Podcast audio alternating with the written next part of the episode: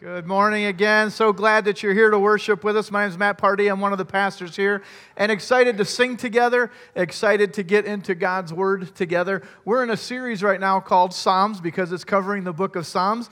And in the book of Psalms, they categorize them in all different kinds of ways because there's quite a variety of Psalms. There's 150 of them, but they categorize them into these different groups.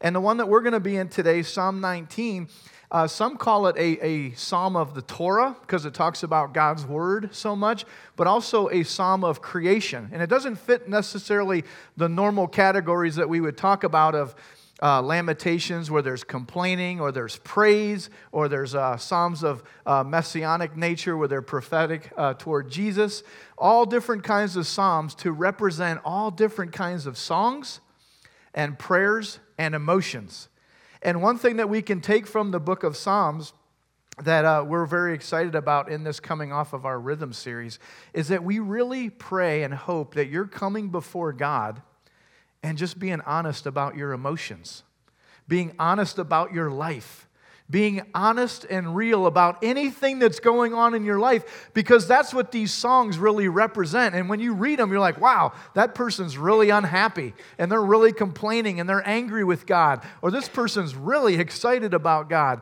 or this person's life is in danger. And there's all these amazing different kinds of emotions. And what that says to us is we can be real before God, which is pretty awesome. He can handle our lives, He can handle our emotions. And it's not just okay to be honest with God, but it's encouraged and it's commanded.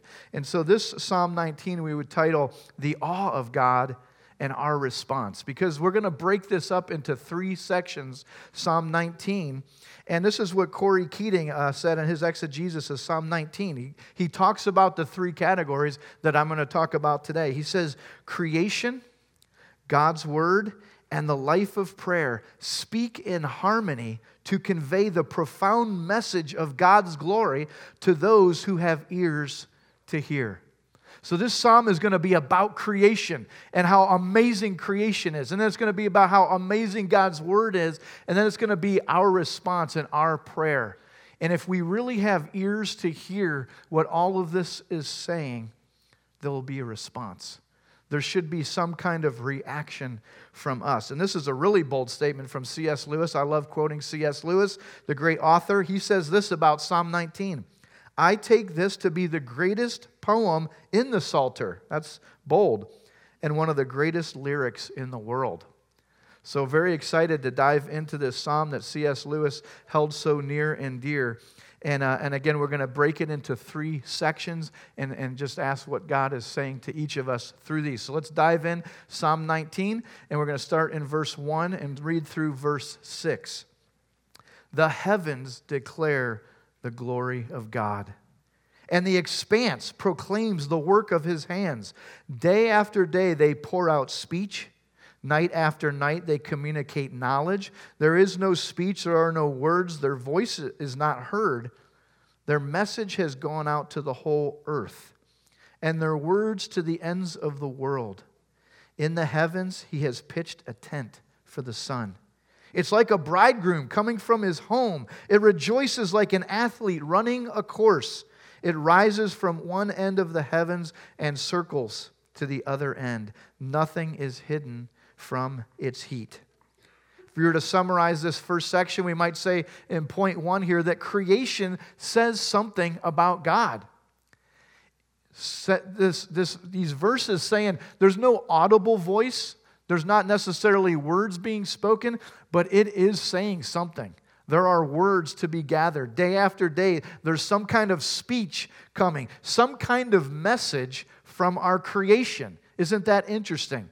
And in our busy world and with all the, the technology and all the infrastructure that we have, you know for us, it's precious to be out in nature and to really have a moment to, you know, enjoy creation, right? To look at what God has made and see what it is saying. So, what is the creation saying to us? What does the Bible tell us that we can just observe what is around us on this earth and in the heavens that would speak something to us? Well, there's many things that creation says that we can just observe. I'm just going to mention three because I want to move on to some other things. But what is our creation saying? These are three of the things that I really appreciate that I wanted to highlight. Is one, the beauty of our creation, the order of our creation, and then God's provision to us. You know, as I just think of the beauty of our world, it's really breathtaking, isn't it? We live in a farmhouse right up here in Perrysburg that's on the, just the flattest land. I love that about Bowling Green. I don't know if you're a mountain and hills person, that's beautiful too, but I love how flat it is here because I love seeing the sky. I love it if I'm in a place like in Kansas where you can see 180 degrees of the sky and it's really amazing. And in our house, in our living room, you know, we can look out one window and see the sunrise. And it's so beautiful. And as the, the day goes on and in the evening, we can look out our kitchen window and see the most beautiful sunsets. It's really something I love and enjoy. And the, the psalmist says, Look how the sun bursts forth every day in circles and brings us heat and brings us warmth and brings us energy and, and sustains our life. What is God saying about that? If you've ever been to a leadership training out in Colorado and you climb those beautiful mountains and you're away from all the city lights and you look up into the sky and you say, Wow, I never knew how beautiful the heavens were. I never knew how many stars were up there. How far does this all go? In the vastness and the infinity of our universe, the Bible says God's saying something. Do you hear it? Do you perceive what the creation is saying. I also think about the beauty of the order. And you know, I, have shared before, I love science. I, I, I got a degree in science. I used to teach biology and physics and chemistry. I love everything about science. And I love when the scientists just talk about how ordered our creation is the statistics, the mere math on just the fact that you are here and that you exist and that there is life, it is improbable. It's amazing the order, the detail, and just the incredible design of this creation. Theologians call that the teleological argument that there is a God. That if you really come with an open heart and an open mind and open eyes and you just look at this creation, you would deduce that there was a designer and that he had purpose. And I know there's scientists out there that spend their life trying to disprove God, but they never will. Because you're going to find a lot of humble scientists that say, We have no idea why an electron is attracted to a proton. It's amazing. Who can explain that? We understand the laws, we understand gravity, but we don't know why it works. We don't really know how we all got here. And it's awe inspiring, it's amazing, it's a wonderful mystery that the Bible says points to God's design. And one of the things that we can hear from the order is that this designer had a purpose. And to take it even more uh, individually, he has a purpose for you. There is a reason why you were designed. There is a reason why you were woven together in your mother's womb, as it says in Psalm 139, that He loves you, He knows you, He had a purpose for you, and He had it all thought out while you were being woven together in your mother's womb. You have a purpose in God's story. Thirdly, we just see His provision. I mean, He has surely provided for us. When we think of all the resources and we think of the oxygen and the, the oil and the, and the coal and all the things that give us energy and give us warmth of the sun, when we think of just the, the, the, the food that's provided for us and the minerals and everything about it in so many different ways, it seems like if there's a God and you wonder, gosh, is there really a God out there? You say, yeah, it seems like He's designed this and He's put us here you would surely deduce that He's provided for us. He wants us to have a life and to be sustained.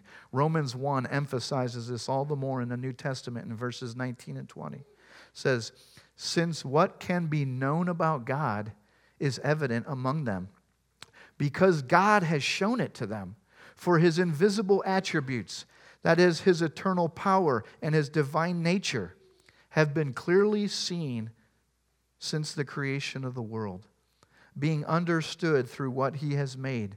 As a result, people are without excuse. You know, we talk about this verse a lot that, you know, when we bring up the metaphorical, um, you know, African person that's never heard the gospel, or this person in this remote place that's never heard of Jesus, or never heard of the gospel, and people like to throw that excuse. This just doesn't seem right if everybody doesn't have a Bible in their hand. And Romans 1 says this the creation tells us something about God if they're really open, if they're really listening, do we have ears to hear? Do we really want to see what's out there? The Bible says through creation, we can understand God's power and his divine nature just by what he has made. So it's a apologetic to us. It's something that speaks to us. It's something that's declaring something to us if we invest in just looking and seeing and hearing. Let's move on to section two. Now it says creation is speaking to us. Now it gets into this thing of why it's called the Torah Psalm about God's word is saying something to us. And just notice how many different synonyms it has in this section about God's word and how we describe God's word. So this is verses 7 through 10. The instruction of the Lord is perfect, renewing one's life. The testimony of the Lord is trustworthy making the inexperienced wise. The precepts of the Lord are right, making the heart glad. The command of the Lord is radiant, making the eyes light up. The fear of the Lord is pure, enduring forever. The ordinances of the Lord are reliable and altogether righteous. They are more desirable than gold, than the abundance of pure gold, and sweeter than honey dripping from a honeycomb the psalmist is singing this song. You can kind of almost see a repetition and a cadence that they might be singing because these are, these are lyrics to a song. He says, Man, God, we love your instructions. They're perfect. We love your testimony. We love your commands. We love your ordinances because they give us life and they bless us. Over and over again, is saying, Man, we should long for God's word because they're reliable. They lead us into righteous places and they're going to bless our life. And the psalmist is saying here in point two that just as creation speaks, the Bible also speaks personally to our hearts. You know, I've been amazed over the years as I read God's word. Each year that goes on in my life, I realize how much the Bible works, how much the Bible is so wise, and it just speaks to all things of life. And as I get older and observe my life, and I see people getting older and observe their life, I believe without a shadow of a doubt, more than ever before, that the times that I've applied the Bible to my life, it has blessed me and the people around me so well and so faithfully. And the times that I have deliberately walked away from God's word and disobeyed what it said in there, those are the worst times of my life. Those are the valleys of my life. The times that I look back and say, man, I regret that decision. Those are the times that I disregard God's word. And I see God's word all the more of like, wow, He loves us. He wants us to have an abundant life. And all the things that we're going through in our lives and the struggles that you have right now, and you're just figuring out, like, how does life work?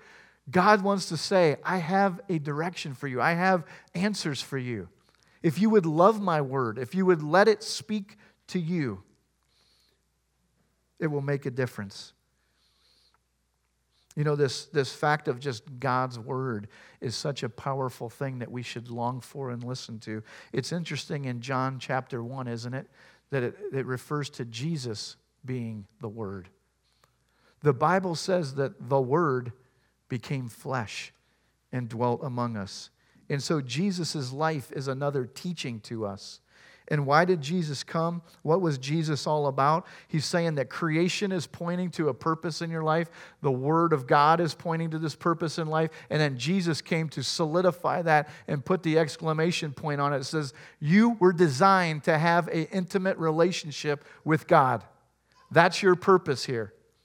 Our purpose is to love and worship Him and be in a relationship with Him only provided through the blood and uh, death and resurrection of Jesus Christ. Listen to what Colossians 1 15 through 20 says. The Son, Jesus, is the image of the invisible God, the firstborn over all creation. For in him all things were created, things in heaven and on earth, visible and invisible, whether thrones or powers or rulers or authorities, all things have been created through him and for him. He is before all things, and in him all things hold together. He is the head of the body, the church. He's the beginning and the firstborn from among the dead, so that in everything he might have supremacy, saying that he should have first place in everything in our lives. Verse 19 For God was pleased to have all the fullness dwell in him, and through him to reconcile to himself all things, whether things on earth or things in heaven, by making peace through his blood shed on the cross. You know, God wants to be close with you. He wants to be at peace with you. And anytime we don't feel at peace with God, we know that that's on us. He's there reaching out. He's there with open arms. He died on the cross to forgive your sins so that you could respond to Him and be in this relationship with Him. And you know, as, as I was just mentioning earlier, as I've gotten older, I'm valuing God's word more in my life. And when I talk to people, maybe outside the church or people that are just having doubts about Christianity, there's often a, a prevalent thing that you've probably heard well, well, that's just a nice idea. You know, that's a, that's a good suggestion. How, how nice for you that you're a Christian. You know, that's a great opinion. And I, I appreciate that you have that. Some people view the Bible as just a fairy tale. None of it's true, they're just suggestions. And we, enter, we, we involve ourselves in these relationships to show them the truth of what God's Word is. And I think when we talk about stories and God's Word as a love story, I think that's a wonderful thing. It is a love story, but I wonder if in this day and age it might serve the people around us to know it's as much of a map as it is as a love story. God's word is a love story, or better yet, a map to that love story. You know, you might read a story, you might read something on the internet, and you often wonder, like, is this real? Is this true? Not everything on the internet is true. We know that, right? And you think, well, whose opinion was this? But I wonder if it's better in our context to try to think of this more of what God is saying to us through creation and through His Word, is it's more of a map, okay? Because we look at a map and what do we do? We trust whoever designed that map that those roads are actually going where they say they're going. Or when the GPS says this is the best way for you to go from here to there, we trust the GPS knowing the roads, the traffic, that this is the fastest way to go in that direction. You know, back when I was learning how to drive, um, we didn't have GPS, we didn't have cell phones or anything. And I would have this big map called a Rand McNally map. Maybe some of you older people know what those are. We had a big book of papers in our map. And we hoped that when we were in a city, there was a little map for that city, and you would have to try to figure out where you were going. It was quite difficult if there were complex cities. Um, and, and this picture here is from one of these Rand McNally maps. So you would be getting ready to go on a journey. You'd pull out your big Rand McNally map, you'd open up and you'd start looking at the lines to track out where you were going. And you would have to just check that thing all the time to make sure. And you hope, which happened to me one time in Kentucky, in the hills of Kentucky, when I couldn't tell what was north, south, east, west, you know, these tiny roads. I got onto this tiny road that was not on a map I didn't know where I was, and I just started having fears of deliverance in my mind being in this place. And I was like, I am so lost right now. And this map is not helping me. There's no GPS. I don't even I can't even see the sun right now to see where I'm going. And it's terrifying. And when you are in that situation, which I was in Kentucky, you have no choice but to just drive in some direction until you find a road that might be on the map. And I was in a place where I didn't see any people and I couldn't ask anybody any direction. I think we need to come to God's word with this understanding is that you and I are in this place, right?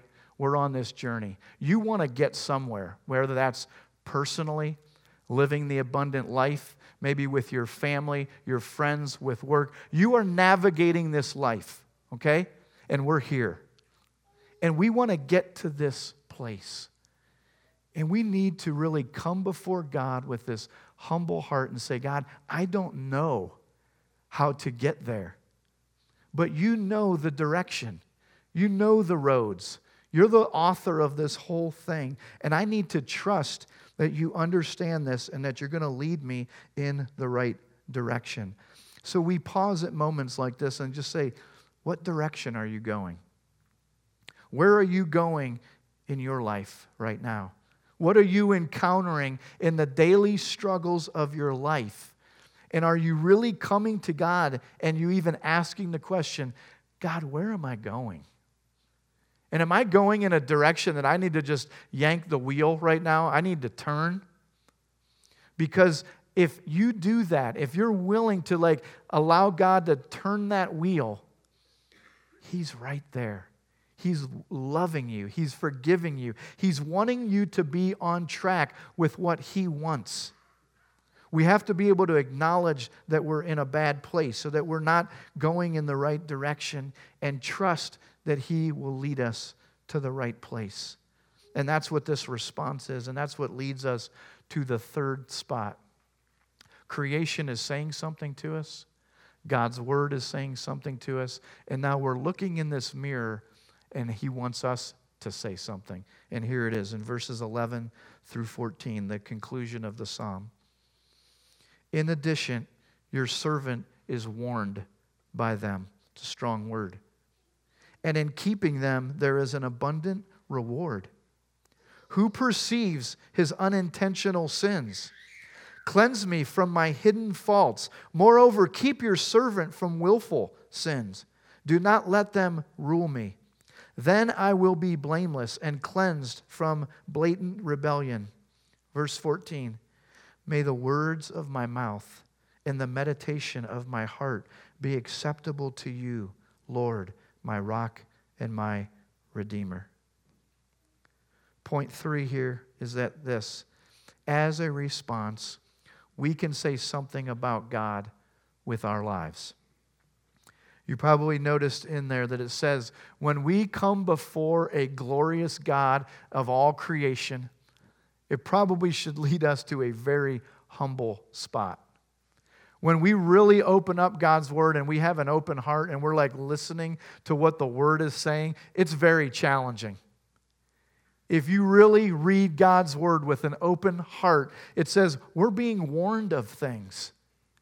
It really scrutinizes not just our words and our actions, but it's scrutinizing our heart. And it says, God, I want this abundant reward of walking with you, and I want to just be aware of these unintentional sins in my life.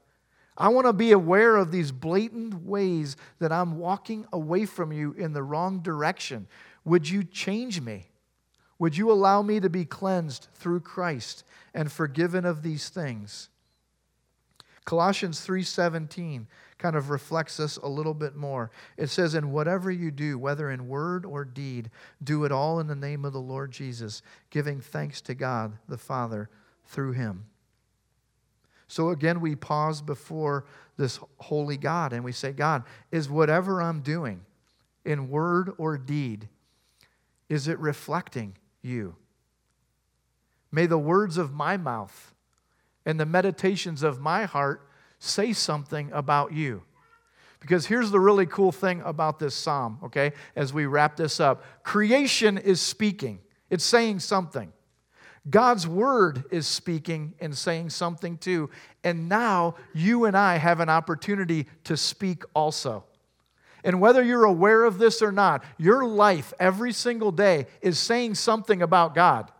You're either saying something that's glorifying to God with your life and your words to the people that are observing you, the people that you influence, whether you know you're influencing them or not, or you're reinforcing or taking people's attention away from God. Or you're bringing, you know, uh, dishonor to the gospel. That's the reality that we live in. We have influence. People are watching us. What we do and what we say impacts the people around us. And the psalmist is singing, man, as creation gives God glory and the word gives him glory, let my life give you glory also. And God, if there's any chance that I'm reading your word and I realize, wow, I'm doing something, I'm living in a way that's not giving you glory, I really need to change. And here's another really amazing thing about it is this last point is you are the most important part of God's creation. So we can join with all creation and let our hearts worship God. You see, of all the beauty of this creation, you're the best part of creation. God said when He made us that we were the best part, we were the most beautiful part. That when he made man and woman, he said, This is very good. You are the best part of creation, and so our voice can be the loudest thing that gives God glory. So as we sing these next few songs, we just ask that God would, would change our words, that He would change our hearts, that as the psalmist is singing, we would really reflect His glory and bring attention that's due His name. Let's pray together. God, we thank you for this amazing psalm that just brings our eyes back to the beauty of your creation and the beauty of your word. Lord, we are so thankful for your provision and your love for us, and um, that you even want to speak to us is amazing.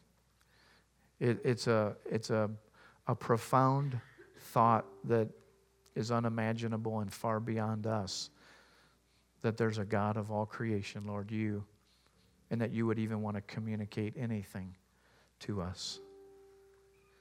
And Lord, we're so grateful today that we can say God's communicating something so amazing to us. That you love us, that you forgive us, that you think we're amazing. And just as you wove us together in our mother's womb, as it says in Psalm 139. We are fearfully and wonderfully made. And God, as a part of creation in all of your design, in the intimate things, Lord, of, of all the details that bring about life, Lord, we want to join with creation and praise you.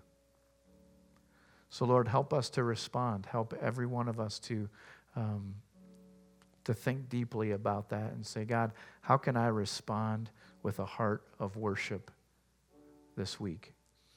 In all the realms that I have influence, Lord, let me bring attention to you. In Jesus' name, amen.